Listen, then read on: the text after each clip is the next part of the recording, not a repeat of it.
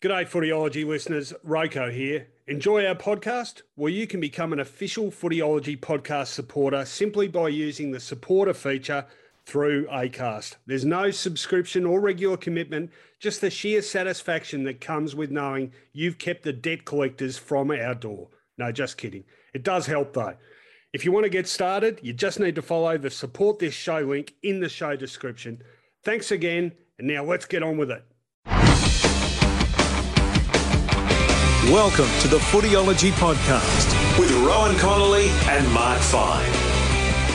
Well, welcome to the Footyology Podcast. It's our round nine preview, but Rohan's in China, part work, part play. Well, I think it's mainly play, given that there's only one day of football. Of course, that's coming up on the weekend, Gold Coast versus Port Adelaide, and uh, he's away for a couple of weeks enjoying the Orient. So Carl Bianco, who is the man that uh, we can thank for this podcast because he's behind the buttons and puts the whole dang thing together, is stepping in front of the microphone. We're going to have an abridged version, so just a quick look at the issues of the week and Media Watch. We're going to get our tips out and never again. So we'll do a miniature version without Rowan, but uh, g'day, Carl. Hello, Finey. Thanks for having me on the Footyology Podcast. Well, you love your football, you're heavily invested in local footy, and, of course, you love your Tigers, mm. so the ladder reads well again, Richmond up the top. Yeah, it's it's nice. I'm getting used to it. In my lifetime, I've never seen Richmond up the pointy end of the table, apart from a few occasions. I'm just so used to losing games and being near the bottom or finishing in ninth, our traditional place, but uh, top of the ladder, it's it's nice to be there, but how long can the Tigers stay there? That's the question I suppose everybody's asking. Uh, I reckon I'm answering, and that is for quite a while. They, and yeah, we'll find out a lot this weekend. Fantastic way to finish the round, West Coast Richmond. But let's start, as we always do, with issues of the week. Yes, and uh, of course, one of the big topics of the week is Mark Neeld uh, departing the Essendon Football Club, and it's it's news that uh, come as a, a shock to a few people, but I don't know, Finey. When when I look at situations like this, obviously Essendon have had their struggles. Did you notice Mark Neeld sort of having an impact at Essendon or impacting the way Essendon were playing too much? Like, I I don't think Mark Neeld's to, to blame for what's happened at Essendon. I think most people would look at the situation at Essendon. They've got uh, a range of assistant coaches with senior coaching experience and lay the responsibility fairly and squarely at the feet of the senior coach, John Worsfold. So to take out one of his deputies, of course, Essendon are playing a straight bet on this and claiming that John, Wors- uh, John Worsfold had nothing to do with the sacking of Mark Neeld, that Mark Neeld himself sort of walked. Mm. I think everybody is really looking at John Worsfold as the man in charge, and I'm pretty sure that Essendon supporters will ultimately hold John Worsfold responsible for the recovery or lack of recovery of Essendon. I think the line in the sand has been drawn, and from this point on, John Worsfold's days are numbered unless there can be a quick turnaround. They're talking about playing two debutants this weekend, mm. which again will further put pressure on the senior members of the team. There's no Danaher for a month. Mm. The form of senior players like Brendan Goddard have come strongly into question. Dyson Heppel's leadership's been good over the last couple of weeks, but where has Zach Merritt been? The ruckman, whether it's Bell Chambers or Leuenberger, have been beaten almost every week, and people are asking questions of Hurley. So beyond the assistant coaches, there's going to be a hell of a lot of pressure on John Worsfold and senior players to turn the form around. Mm. Yeah, definitely. I I think it's wrong to, to put the blame on Mark Neeld for the situation that Essendon are in at the moment. Uh, a lot of a lot of people are saying that he's a, a, an a scapegoat for, for what's been happening. But scapegoat. Yeah, scapegoat. Yeah, that's it. And uh, I I think it's wrong to label him as that because there's a lot going on at Essendon, and they've had a lot going on for a long time. So to blame one individual for, for the team's overall performance of a season is, is wrong. There's there's a a number of factors that are contributing to the, to the lack of form for Essendon. They got injuries. You know, Joe Danaher is supposed to be their the number one forward, and form's been debatable, and now he's injured, so that's a setback for Essendon. it's a, a difficult time for the club. And, uh, yeah, as you said, Worsfold, I suppose if he goes at Essendon, the Essendon job, it's like who, who really wants to, to fill fill the position if if he was to go. So, oh, there'll be hands up. Oh, you, just, you know, look, in terms of Joe Danaher's injury, he's a big loss. Let's not uh, beat about the bush. But in terms of comparing Essendon's injury list to that of other clubs, mm. they can't use injuries as an excuse. You have a look at Adelaide soldiering on, West Coast Eagles, G W S have been cruelled by injuries this season. Mm. They're all above Essendon. And look, in some quarters, um, Essendon were tipped to go all the way this year. So, mm-hmm. no, they can't point to injuries. Let's move on. Yep. And the other big story of the week has been, remember last week we said you can't touch an umpire? You certainly can't touch an umpire. And, uh, of course... Uh, Even if you're a Kurnow. Yeah, well, in, in particular if you're a Kurnow. And we're recording this on Thursday, and the the A F L have uh, uh, obviously appealed... Uh, Their the... one thousand dollars fine seemed ridiculous. Mm, yeah. You know, I mean, Tom Hawkins goes, Stephen May goes, and the two Kurnows get a one thousand dollars fine. I think Mark Robinson in the Herald Sun probably hit the nail on the head, and that is to... It's almost insult to injury. Okay, if you're not going to suspend the players, because the the contact seemed more incidental than the others, mm. then you cannot fine them one thousand dollars. Had that fine been ten thousand dollars each, I think um, the volume of complaint and the the agitation that has been heard on Talkback Radio and felt on social media would have been quelled. You know, mm. ten thousand dollars is serious, but uh, people just get a sense that one thousand dollars for an A F L footballer is, it's not even a slap on the wrist, it's a parking fine. Yeah, yeah, no, definitely. And uh, I, I think if if Tom Hawkins, in Tom Hawkins' case, he, he gets rubbed out for a match, you've got to do the same for other players when they contact umpires. Oh, not, see, I don't agree with that. Not necessarily. Like, Tom Hawkins just demonstrably pushed away the umpire and, and pushed at his hand. Mm. There are situations on the field where an umpire and a player can, for example, sort of cross paths and yeah. in an attempt, you know, sort of letting one go in the other, you might pat somebody on the back or et cetera. I mean, yeah. both umpires and players now need to be pretty aware of their own personal space. Mm. So I think that there are degrees here. I don't think it's a case of touch the umpire, get suspended. Yeah, but more so on along the lines, if, if it's accidental, okay, as in you, you sort of bump into the umpire, you're running in one way and you just happen to accidentally knock them, you know, out of, not necessarily to the ground or anything, but just a, a harmless knock by accident, then I don't see a reason why uh, a player should be fined or, or given a week for it. But if you're trying to sort of get a point across with the umpire and you're using physical contact, which has been the case with some of the incidents in the A F L, then I would I would think that it, it deserves a week at the very least, a fine for, you know... A serious fine. Yeah, yeah, for putting force on an umpire. There's no need to touch an umpire, full stop, unless it is by accident. Yeah, I think that's fair. The one thing that I think we all can agree upon is the response to the light fine handed to the Kurnows didn't meet the standards that had been set by the A F L through Hawkins and May, and also now what fans expected. So just having a look at the A F L appealing to the decision, I think that's common sense as well. Again, mm. Mark Robinson touched on that, but... There's nothing wrong with the A F L appealing a decision, and I think ultimately we'll get a more acceptable result come out by the end of play on Thursday than we would have had been left alone. So we'll see how it plays out. As we said, as Carl said, we're only bringing this to you on Thursday morning, but it does look as though the Kurnows are going to be paying a higher price. Let's move on, and time for Media Watch. On Footyology, Media Watch. Now, I don't know whether this is because Rowan's in China, and I guess when we get together, we're a couple of grumpy old men, but I've decided this week, rather than stick the boot in, which has become a bit of the uh, trademark of Media Watch, us getting stuck into elements of footy media, um, I'm going to give the old thumbs up to some performers and performances so far this year, because, you know, you can't always be negative. So, Carl, mm. today I've got... Um, some gold stars and some elephant stamps for media performers. Okay. And I want to start with special comments people, and yep. I guess one that Rowan sometimes puts his boot into, doesn't he? The old special comments man. Mm. But uh, a few that have caught my eye this year. I've, I'm really impressed by Dermy so far this season, mm. working with Fox Football, Dermot Brereton.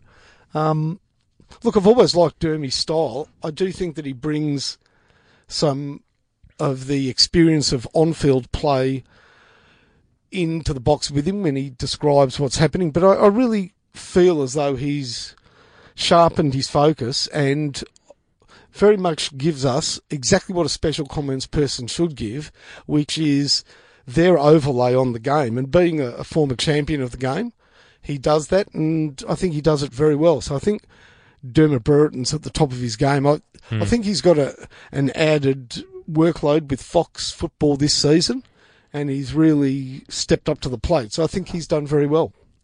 Yeah, Derm uh, is a former colleague of both of ours, obviously, at S E N, and uh, always uh, great to have a chat to him, and knows his football. The one thing that stood out for me about Derm this year, it was a fair point, but I, I think a little bit disrespectful towards Richmond supporters.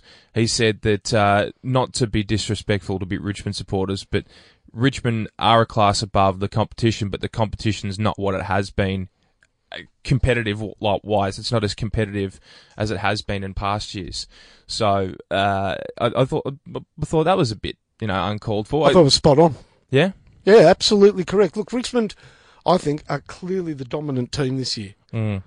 Now that's great if you're a Richmond supporter, but there just isn't the depth at the top end that we have had previously. You know, we've uh, Richmond's immediate opposition probably again would be Adelaide, a team mm. that they handled pretty well in last year's finals. West Coast have obviously come from nowhere this year. Mm.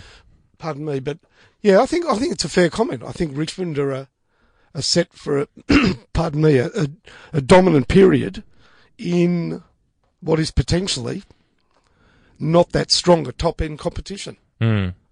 Yeah, I have to agree to some point that the competition's not as strong as possible, but I, I, I think it, it is a little bit of a pot shot against Richmond. But well, you can't, you know, Richmond supporters and Richmond can't have it all. No, you know, no, I know. We're, we're conceding, yeah. or Derm's conceding, and I'm agreeing, and I think a lot of people are agreeing. Last year wasn't a one-off. That Richmond, we've got every chance of being part of a, a Richmond dynasty here of, mm. you know, maybe three, two or three flags in three or four years, or even better. Yeah.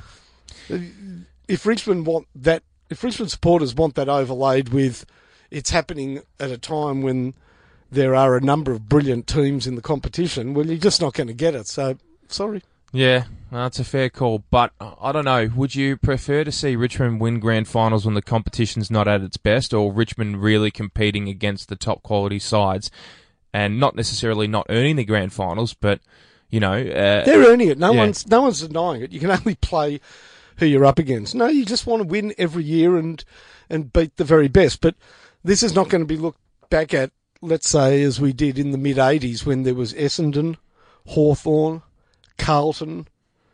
Even, you know, in the mid-eighties, Essendon had a brilliant team. Hawthorn, Carlton, Collingwood had a very strong side there for a period. North Melbourne, for a time, they had a very good team. Fitzroy had a wonderful team in the mid-eighties. This was a period where there really were some brilliant football teams. We're not going to look back at this period with the same fondness of strength of teams as we did then, but that doesn't take away at all from Richmond. So let's move on. Other really good media performers. Mm-hmm. I think the one station on radio that really gets its brief right and understands what it is, is Triple M. Yep. Uh, you know, they know who they're pitching their football commentary to, and they're true to their product. You mm. know, they're, they're fun, they're laddish, they're uh, a bit out there, they're, but they're still bringing a good product. And in terms of special comments, I have been very impressed by Chris Judd. He has been able to marry up the needs of the station, that is the the core message, which is sort of blokish, fun football commentary mm. with insight into the game. And I've listened to Triple M a couple of times recently, and I've got to say, big thumbs up. For me, surprisingly, I didn't think he was as good as he is, to former Blue Star Chris Judd. And the reason I say surprisingly is I always felt that he was a bit too cool for school, Chris, and that, mm. that football or the game itself wasn't necessarily the number one thing in his life. So mm. I didn't know whether he'd be a great um, addition to the football football media, because I don't know, didn't know how much football he actually watched. But no, he's very good, and a big thumbs up to that man, Chris Judd. Yeah, no, he certainly made the transition from a uh, from a player to a media personality quite well, and, and his insight of the game is quite good, and certainly adds extra uh, extra commentary to the coverage of Triple M, and, and, and good on him for being able to, to do that. And of course, he, he does Footy Classified on, on Monday nights as well, and dissects the round with uh, Matthew Lloyd, uh, Hutchie, and uh, also Caro. So uh, yeah, good on him. My next one is another Triple M performer, one with, you know, a bit of a shooting star, is former Saint Lee or Joey Montagna. Mm. Not only has he joined the Triple M team in special comments and part of Triple M's Weekend of Football, he's got a bit of a show there, I think, on Saturday morning. Yeah, yep. But uh, he also commentates, and he did a bit of commentary in A F L W, mm. and I also heard him take the microphone, not in special comments, but in match commentary last weekend. So That's a, that's another skill, and one that he seems very comfortable with. I think he was doing the, I think he might have been involved in the Bulldogs game okay. on the weekend. Yep. Um, but yeah, thumbs up to Lee Montagna, quickly making his way, progressing through media commitments from special comments man to A F L commentator. Yeah, no, very good. Another one of the former players that has retired recently and made that transition into a media personality quite well on radio and television. I've got one for you, Finey. Yep. And this is a journalist. However, I think he's been doing pretty good stuff on three A W football. Michael Warner from the Herald Sun. Yep. I've been really enjoying his insight and uh, opinions on what's been playing out in the news stories throughout the week. He's he's not afraid to, to make a comment, and he's got a lot of traction on social media with some of the stuff he said as well. And uh, I, I thoroughly enjoy what he has to say from yeah. from a journalist's point of view. Yeah, very strong, creditable newsbreaker, mm. and we don't have a million of those now. So yeah, he he's. Um, Quite right, yeah, good pick there, Carl. Quite rightly respected in breaking stories and also providing opinion thereafter. One last one, and uh, just to show that there's no hard feelings, it goes. He works for my old station, S E N, but a lot of people um, gave Robert Murphy, a, you know, a big thumbs up when he entered the media, because mm. he's viewed as being a thinking man's footballer, and I think he had a pretty soft entry into the media, but those things go by the wayside when you retire. You just become another special comments man. I've, I've had a listen to him, and again, he's able to marry up a, a little bit of humour, but he's still very strong in bringing his football experience to the listener. And I think that's very important, that immediate past players, players who played last year or within the last couple of years, bring to the listener the experience of being on field, and especially specific examples of playing against certain players. I mean, if you're there in the commentary box and you've played against somebody that's out there having a say on a game of football, tell the listener what it's like to play on that player. Mm. Explain how to short-circuit that player, or how difficult it is to bring that player to heel. And I think Robert Murphy does that as well as anybody. So well done to Bob. Yeah, yeah, definitely. I, I agree with you one hundred percent. He's uh, been a great addition to the media and provides a great insight on, on some of the players that uh, he has played against, as he just said. Well, that's Media Watch, a surprisingly friendly Media Watch. We'll get back to the uh, nastier version when Rowan returns from China for next week's audio podcast. But now it is time for our tips. On Footyology, previews with Punch. Well, it's time to have a look at round nine matches, and we start off with the Friday night blockbuster. It's in Adelaide, and it's Adelaide versus the Western Bulldogs, and Adelaide still seem to be unable to pull together a best twenty-two, and news now that Mitch McGovern will be out for the best part of two months with a high ankle injury is mm. bad news for the Crows, but not bad enough news, I think, to derail them against the Western Bulldogs. They've been very good at covering the gaps, and young Fogarty, that strong-bodied forward who wears number thirty-two, the famous Rashudo number, has been told that he's going to play some extended minutes in the seniors now for the next few weeks, and he's actually a good power forward. So I don't think they lose too much. I tip Adelaide over the Doggies. How about you, Carl? Yeah, I think Adelaide will be too strong. They've really made Adelaide Oval a fortress, and uh, anyone that goes there has a bit of difficulty beating them. So, uh, yeah, I think it's going to be hard to tip against Adelaide at Adelaide Oval. Now, if you're off to North Melbourne versus G W S Giants, pack a windsheeter, another windsheeter, an anorak, a...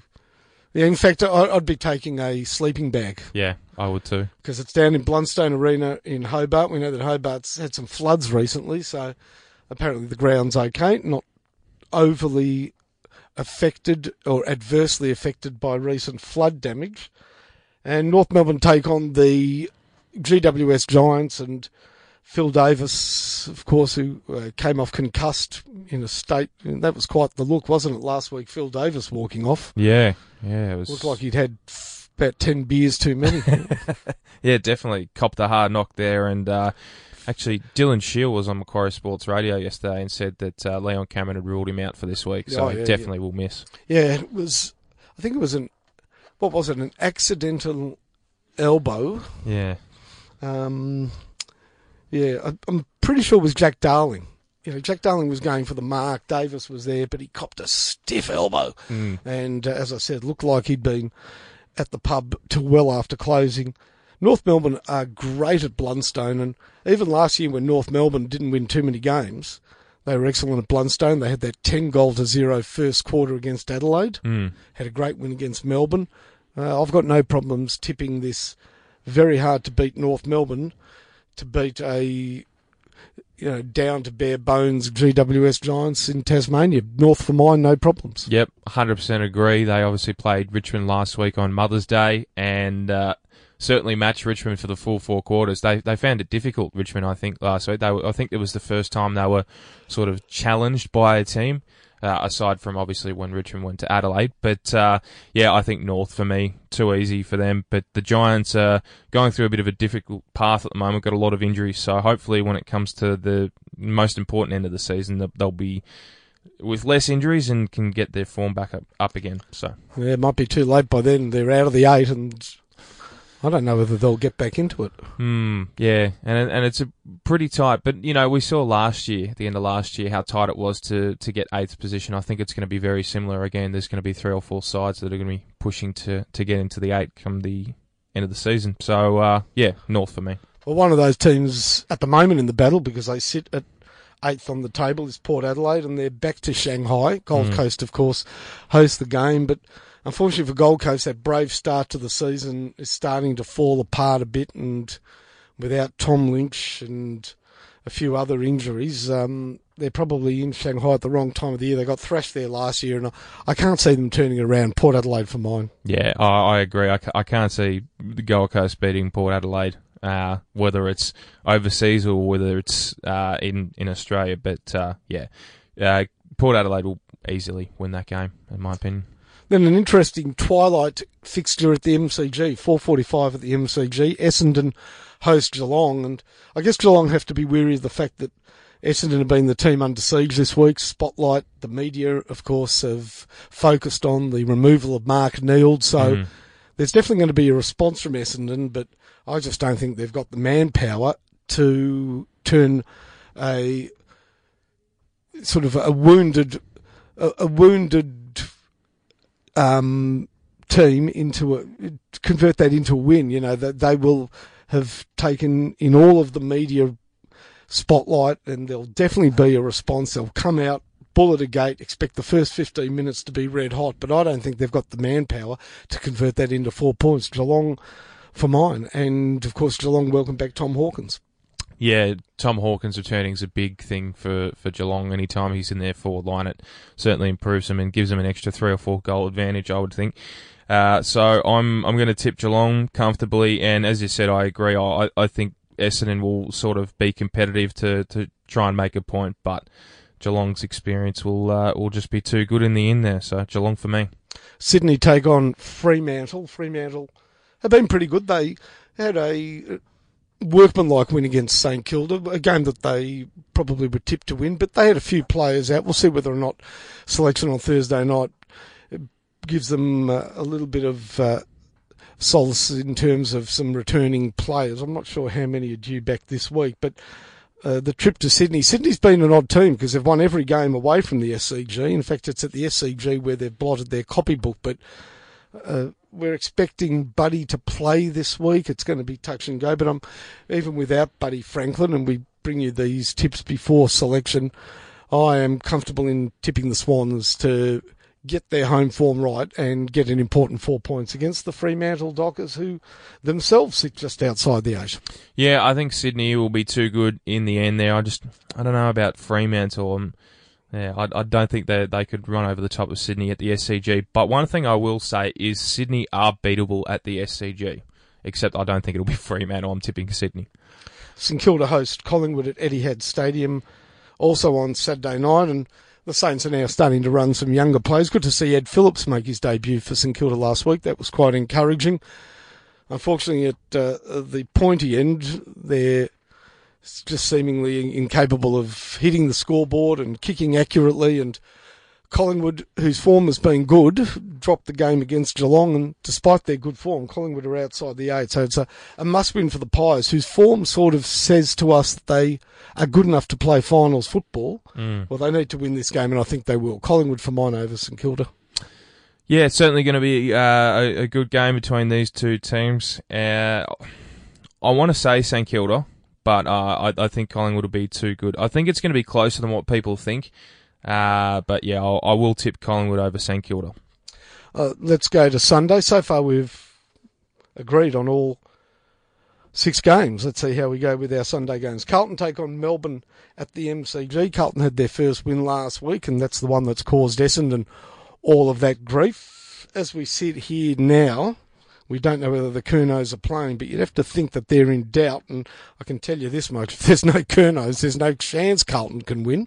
Mm. Uh, and even with the Kurnows, Melbourne are putting together a pretty serious season. The Demons currently six on the ladder, but each week they seem to be made more of the right stuff, and they really pounced and pounced on a, an injured Gold Coast last week and turned a three or four goal win into a ten goal win with a, an impressive last quarter. They're starting to play like a power team, and I've got no problems tipping Melbourne at the G.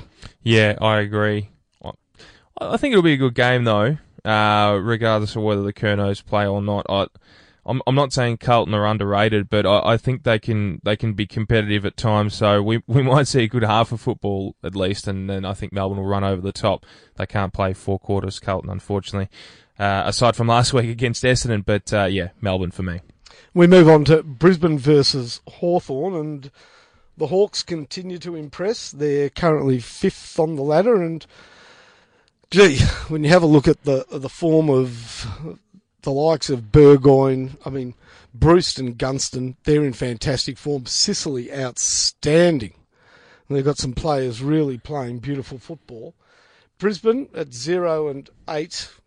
We say it every week. They're a pretty good zero and eight, but I think they're playing the wrong team this week. And I would have been tempted to tip Brisbane at home against most sides, but I think Hawthorn can start to sniff a top four spot, and then who knows what. So the ultra-professional Hawks, too good for Brisbane, and zero nine it's going to have to be. Hawthorn for mine.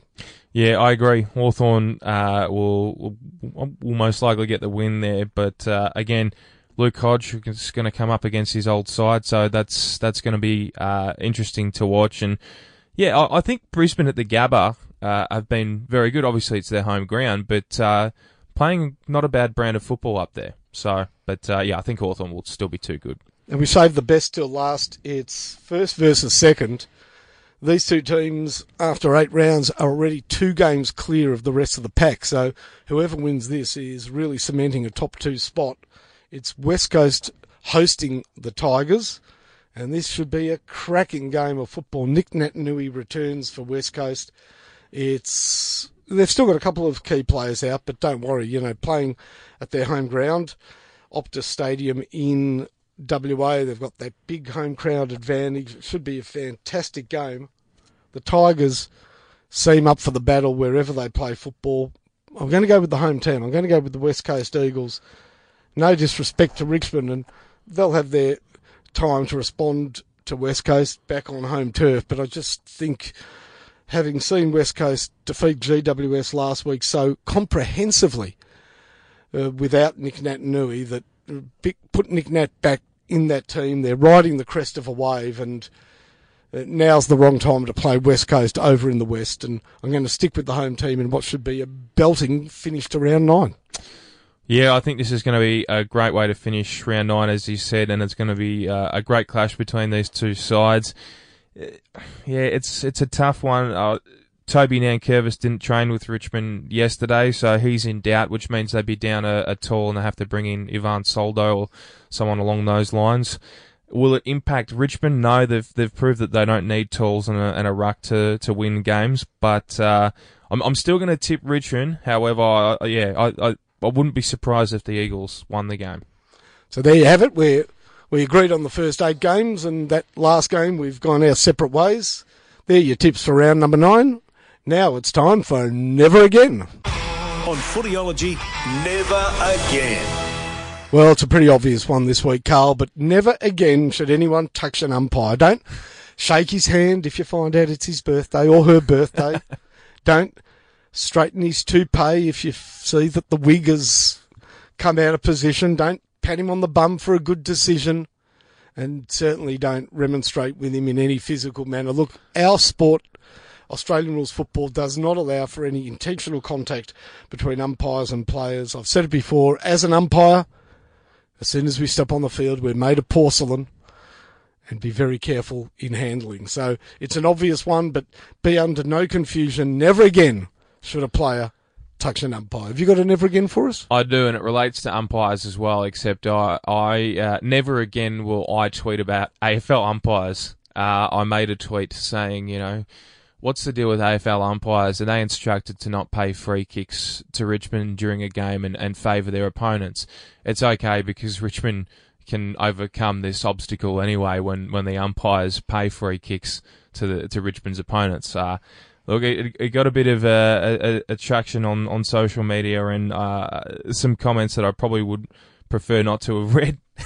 So never again will I tweet or rant about A F L umpires. Oh, you can't you cop a bit of criticism, Carlos? Oh, no, I could, I could, but I, the notifications kept showing up on my phone. This person saying this, this person saying that. So I'll, I'll be I'll be careful with my words next time.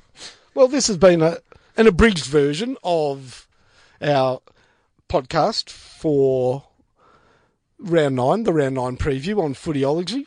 Rowan will be back next week, but Carl, I want to thank you. Thank you, Finey. Very ably stood in his stead and pressed the buttons as well. So have a great week.